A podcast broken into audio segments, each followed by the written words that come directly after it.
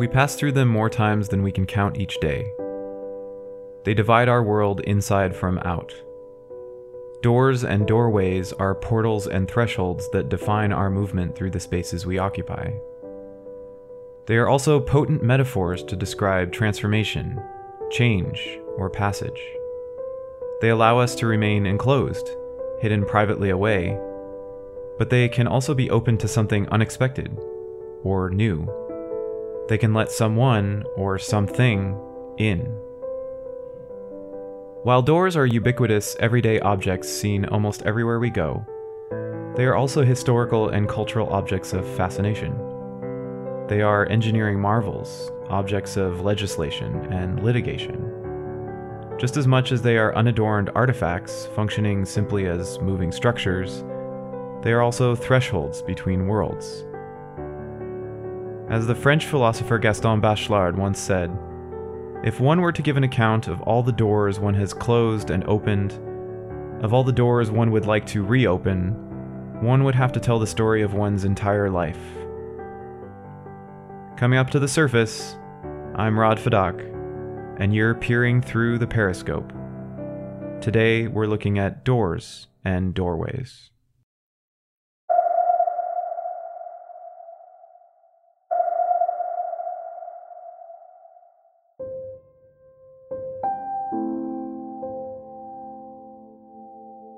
Walls are a nice invention, writes sociologist Jim Johnson. But if there were no holes in them, there would be no way to get in or out. They would be mausoleums or tombs. This is the beginning of Johnson's playful origin story. The problem is that if you make holes in the walls, anything and anyone can get in and out. For example, bears, visitors, dust, rats, noise, so architects, he continues, invented this hybrid, a whole wall, often called a door. But doors, I would argue, are much more than simply functional solutions to the problem of selective passage. In some cases, they have been the canvas onto which new visions of art have been written. For this, let's turn back the clock and look at some seriously opulent gates.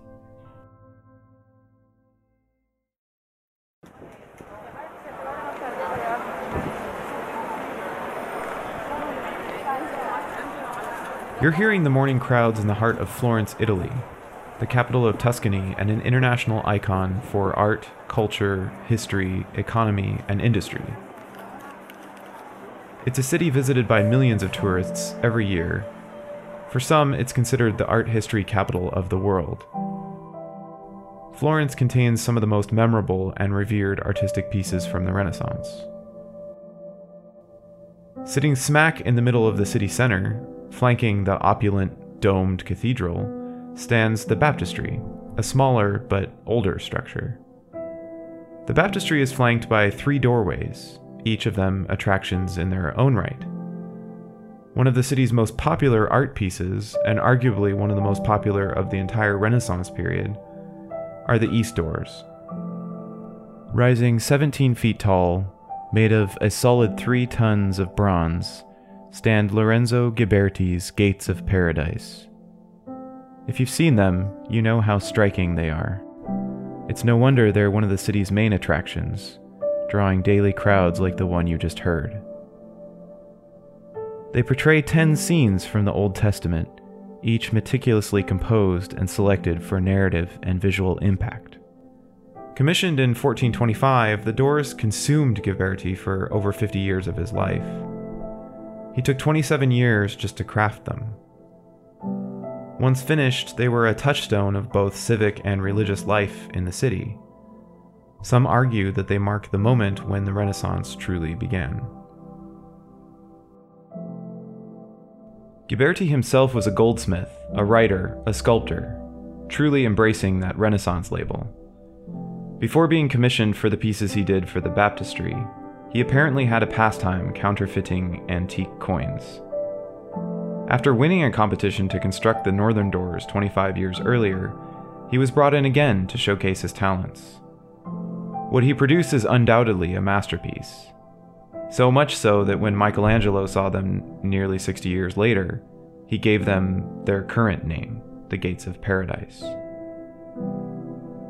I visited Florence back in 2015 and was really struck by these doors when I saw them. Of course, what I actually saw, and what all visitors today see, is a replica installed where the originals once were. The originals were removed in 1990 and underwent an intensive restoration process. A process which took, coincidentally, the same amount of time as Ghiberti took to craft them 27 years. I remembered them as golden doors, but I think this is because they are gilded with a gold mercury mixture, which has been painted over the top of the reliefs. But even if they weren't made of solid gold, these doors also weren't cheap. They ended up costing the Florentine Republic the equivalent of their defense budget for an entire year, what would approximate today to about $3 million. Can you imagine any modern government matching its defense budget to a single commissioned art piece? So the question remains why doors? We might wonder why so much energy was spent on doors. This is an excerpt from a discussion between art historians Beth Harris and Steven Zucker as they stand in front of the restored doors, now held in the Florentine chapel across from the baptistry. Doors historically have been the place where one focuses sculptural attention. If you look at medieval cathedrals, the doors are often surrounded by the most elaborate carving. But if you go all the way back to the classical tradition, if you go back to ancient Rome, there is a great tradition of bronze doors. And it makes sense that the Florentines would want bronze doors in this tradition on the baptistry, since the Florentines believed that their baptistry had ancient roots, that it was a classical Roman building. There has always been something about that liminal space of the doorway a passage, a transition, a gateway. They have been objects of decoration, of adornment, and, in the case of Ghiberti's gates, of showcasing a new theory of seeing and of depicting depth. Ghiberti's use of depth is renowned in each of these vignettes, which is remarkable even more so as it is one of the earliest examples of perspective in Renaissance art. The use of converging lines into a vanishing point to create the illusion of layered and deep space was a new technique at the time. This was the birth of linear perspective, and it is on full display here. So, everything here is not only about an illusion of space, but also about an illusion of, of, reality in terms of the figures. They move gracefully and stand in contrapposto. There's an ease of the figures that is so different than the Gothic doors that came before them. The depth in each scene offers the viewer a kind of window, both narratively and visually, narratively in the thematic treatment of the Old Testament, and in the subtle political messages that suggest a hopeful optimism in then contemporary Florentine politics. Visually, with the use of perspective, they give us an appearance of another place 11 snapshots from the Renaissance Christian imaginary. This was the result of Ghiberti obsessing nearly 50 years over the nature of seeing and of depicting depth and using the canvas of a door to paint these ideas. While the original gates remain permanently closed in the chapel's museum across the way, they stand today as works of major importance to an entire age of art and history. Doors clearly can define and mark much more than just space, but also time itself. If you find yourself in Florence, Go fight the crowds and check them out. I don't think you'll be disappointed.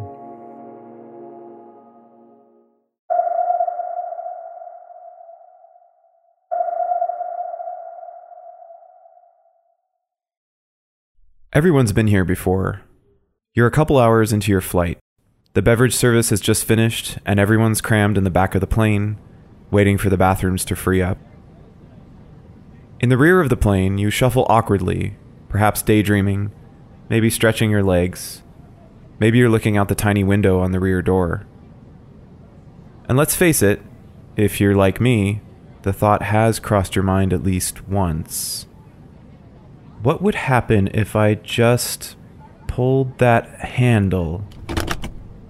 If you've got a vivid imagination, you might envision a sudden burst of air, rapid decompression, huge gusting winds, bodies being sucked out the side of the plane, maybe something like Ladies and gentlemen, fasten your seatbelts now. Fasten your seatbelts securely now.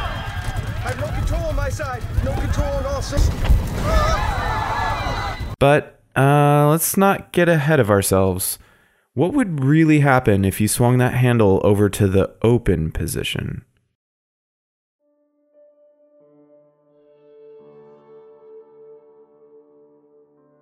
For those of you with a fear of flying, and even for those of us with just vivid imaginations, we can rest easy.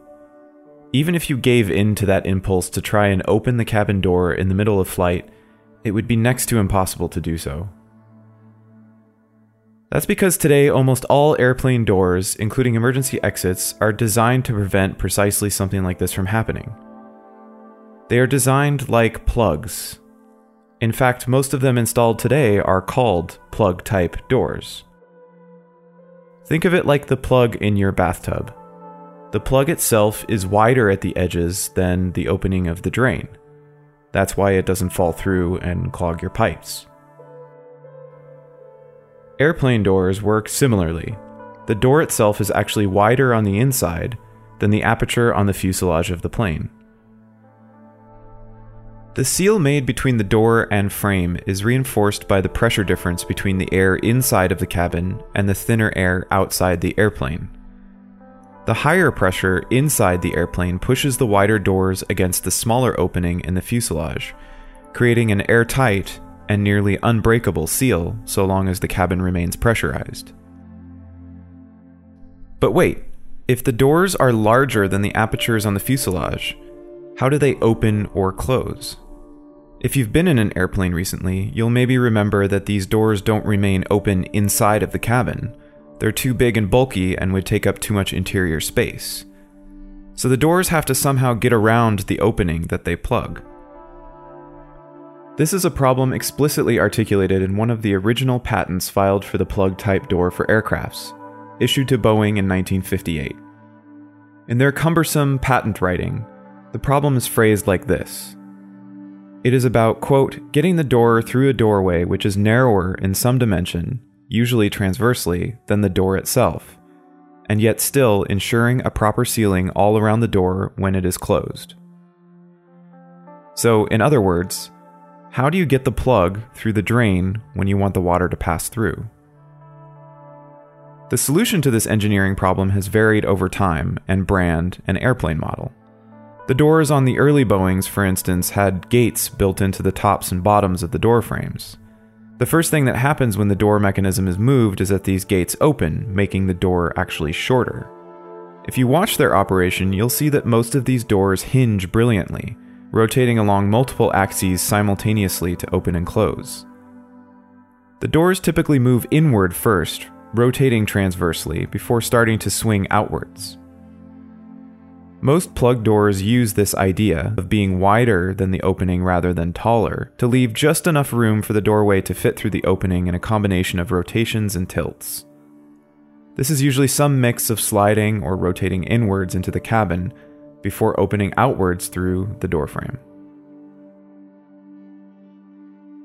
The mechanisms in plane models have changed over the years, with most of the core tenets of this idea remaining intact, even if the opening and closing motions change considerably. Not all doors on planes are plug doors, but all of them rely in one way or another on pressure differentials to strengthen the seal. Since plug doors and hatches have to be pulled inwards to be opened, this also means that in flight, the pressure differential pushes the door or hatch shut against the seals in the frame. If you want to open it, you'll be pulling against the higher pressure, requiring an impossibly huge amount of force, somewhere between 10 and 20,000 pounds of it. These cabin doors, in other words, aren't moving in flight, no matter how intent you are on jumping out of your airplane. Now, it's one thing to get a few theoretical answers from pilots and engineers on internet forums. It's another thing entirely to have experimental proof of concept. Fortunately, we have both to draw on. In 2011, a belligerent passenger on a Qantas Airlines flight tried to open the cabin door in mid flight not once, but twice.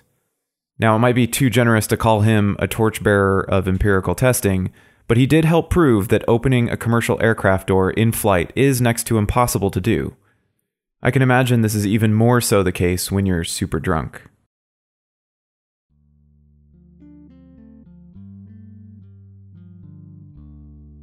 You'll find a small cult following of dedicated airplane door enthusiasts out there on the internet.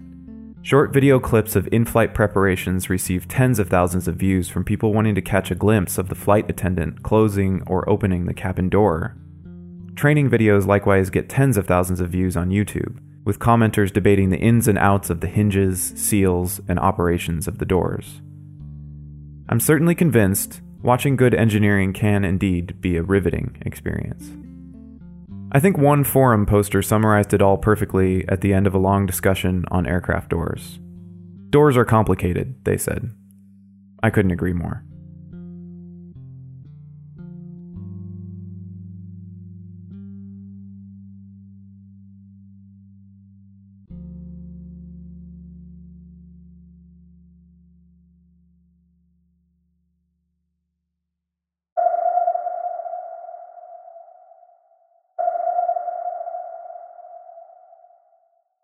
The 2012 film Lincoln, directed by Steven Spielberg, was largely lauded by historians and film critics for its good enough historical accuracy.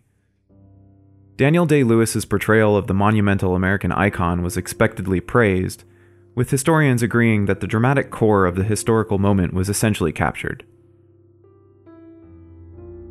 Most, I think, agreed that the film captured the political tensions and tribulations of the passage of the 13th Amendment and the fight to abolish slavery at the close of the Civil War. One of the principal characters, Representative Thaddeus Stevens, is portrayed by Tommy Lee Jones in the film. He is given ample screen time as a champion of the effort. In one particular scene, we're drawn into Stevens' office as he and his colleagues debate their political maneuverings. He drags his feet about everything, Lincoln. Why this urgency? We got it through the Senate without difficulty because we had the numbers. Come December, you'll have the same in the House. Cooperating with, with him. Never trusted the president, never trusted anyone, but hasn't he surprised you? No, Mr. Stevens, he hasn't. The scene is concluded by Jones's character leaving his office, shown in a reverse shot with the office door closing automatically behind him in a dramatic punctuation. It's late. I'm old. I'm going home.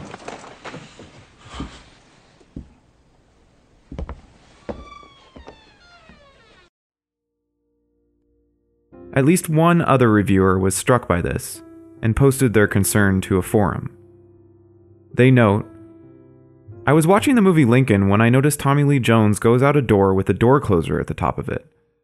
It just made me wonder when door closers came into use.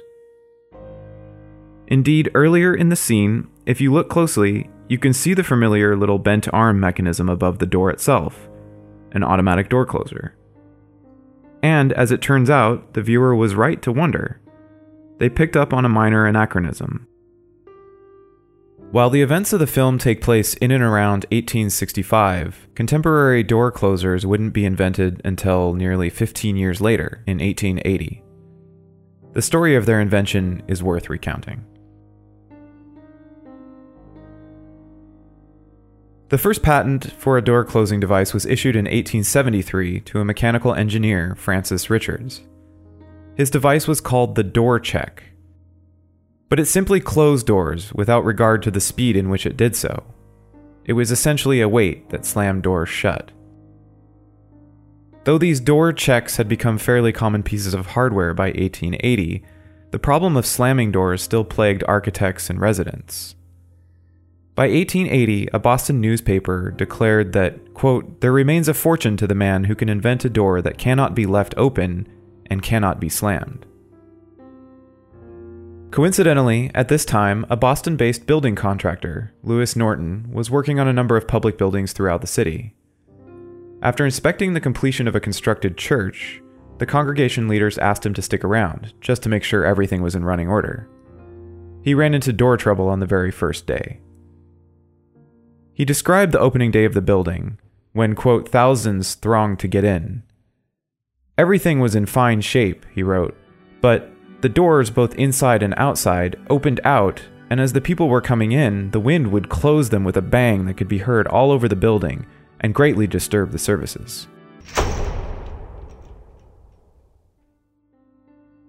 So, he writes about the dilemma, I had a think coming.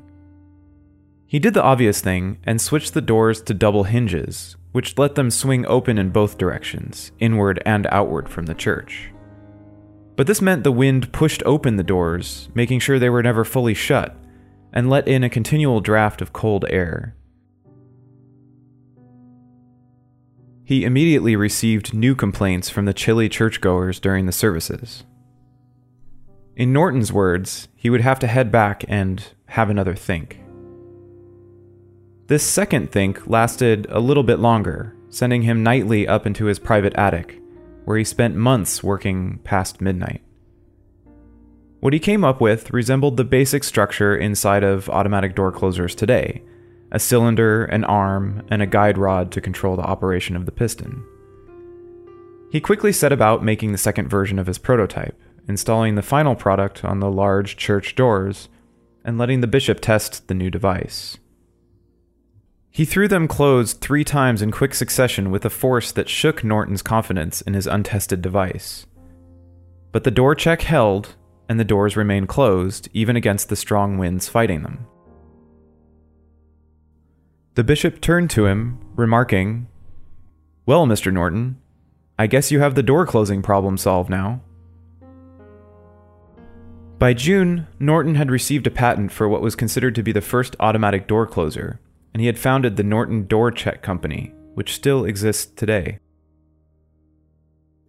His memoir detailing his invention and the formation of this company are a delight to read. They were written back in 1937 and only published in 1986 after they were found inadvertently in an unused desk while an archivist was looking through old records. So while we might be nitpicking films for leaving in minor, inconsequential anachronisms, finding them sometimes reveals a rich history behind the things we so often take for granted. Not only are automatic door closers convenient, they are essential for building safety today. Every door rated for fire protection, at least in America, is required to have some automatic door closure mechanism installed. I have one of these in every passage in my apartment building. And now, every time I let my front door sweep closed behind me, I'm grateful to Mr. Norton for having all those things.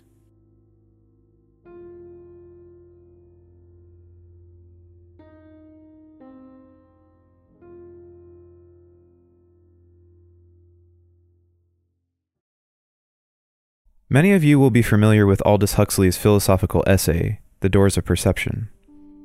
Fewer might know that the essay's title is actually an allusion to William Blake, the Romantic poet, and his collection of poems entitled The Marriage of Heaven and Hell. Blake used the phrase the doors of perception to describe the myopia of man. That's capital M, man. As his poem suggests, if the doors of perception were cleansed, everything would appear to man as it is, infinite. For man has closed himself up, till he sees all things through narrow chinks of his cavern. But what Blake missed is that there is a little bit of the infinite in doors themselves, be they doors of art, doors of design, or doors of thought. Doors and doorways don't just contain us, they are not just barriers or blockades, they are also openings that allow us to pass and move through. They are thresholds of transformation. For many, they have conjured notions of hesitation, of temptation, of security, of desire, and of welcome, of respect and of remorse. To quote Bachelard again, and what of all the doors of mere curiosity that have tempted being for nothing, for emptiness, for an unknown that is not even imagined? Sometimes all it takes is moving a little closer, looking through the glass or the keyhole, and glimpsing something on the other side.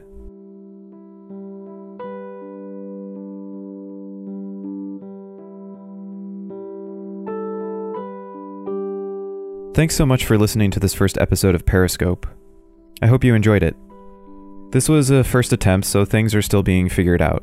I expect that the audio quality and consistency will improve with future episodes. Please feel free to email me any questions or suggestions, including fact checks and topic ideas. You can reach me at podcastperiscope at gmail.com. I'm looking forward to engaging and learning from listeners. In future episodes, I hope to discuss shared challenges of new urbanism, forgotten mythic figures, and the concept of serendipity. Until then, be well and stay curious.